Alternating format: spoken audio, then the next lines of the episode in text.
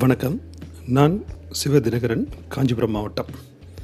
இன்றைக்கி வந்து கிராம ஊராட்சியினுடைய கடமைகள் மற்றும் பொறுப்புகள் இவை என்ன சொல்லியிருக்கு என்பதை பற்றி ஒரு பனிரெண்டு பாயிண்ட்டு பார்ப்போம் நாம். கிராம ஊராட்சியினுடைய நிர்வாக அலுவலர். ஊராட்சியுடைய தலைவர் தான் கிராம ஊராட்சியினுடைய நிர்வாக அலுவலர் என்று குறிப்பிடப்படுவார். சட்டப்பிரிவு எண்பத்தி மூணில் அரசாணை மூலமாக இருநூற்றி இருபத்தி ஐந்து ஜிஓஎன் இரநூத்தி இருபத்தி ஐந்து ஊரக வளர்ச்சித்துறை நாள் பதினஞ்சு பத்து தொண்ணூற்றி ஆறில் பிறப்பிக்கப்பட்ட ஒரு ஆணை மூலமாக ஊராட்சி மன்ற தலைவர் தான் அந்த கிராம ஊராட்சியினுடைய நிர்வாக அலுவலராக இருப்பார். கிராம ஊராட்சி தலைவர் செயல் அலுவலராக செயல்படுவார். எப்படி வந்து எக்ஸிக்யூட்டிவ் ஆஃபீஸர் டவுன் பஞ்சாயத்தில் எக்ஸிக்யூட்டிவ் ஆஃபீஸர் செயல்படுறாரோ அது மாதிரி அவர் செயல்படுவார்.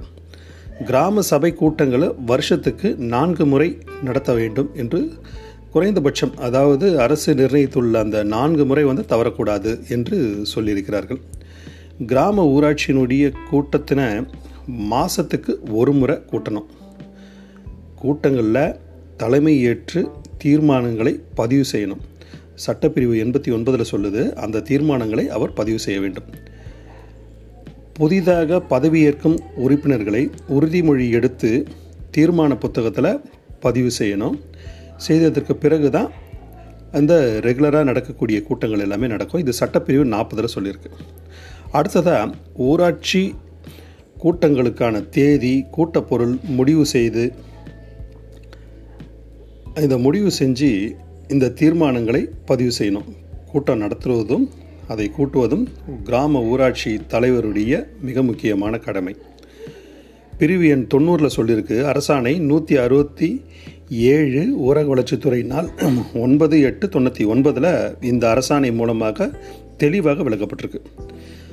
தீர்மான நகல் மூணு நாளுக்குள்ள ஊராட்சியினுடைய ஆய்வாளருக்கு அதாவது மாவட்ட ஆட்சியருக்கு அனுப்பப்பட வேண்டும்.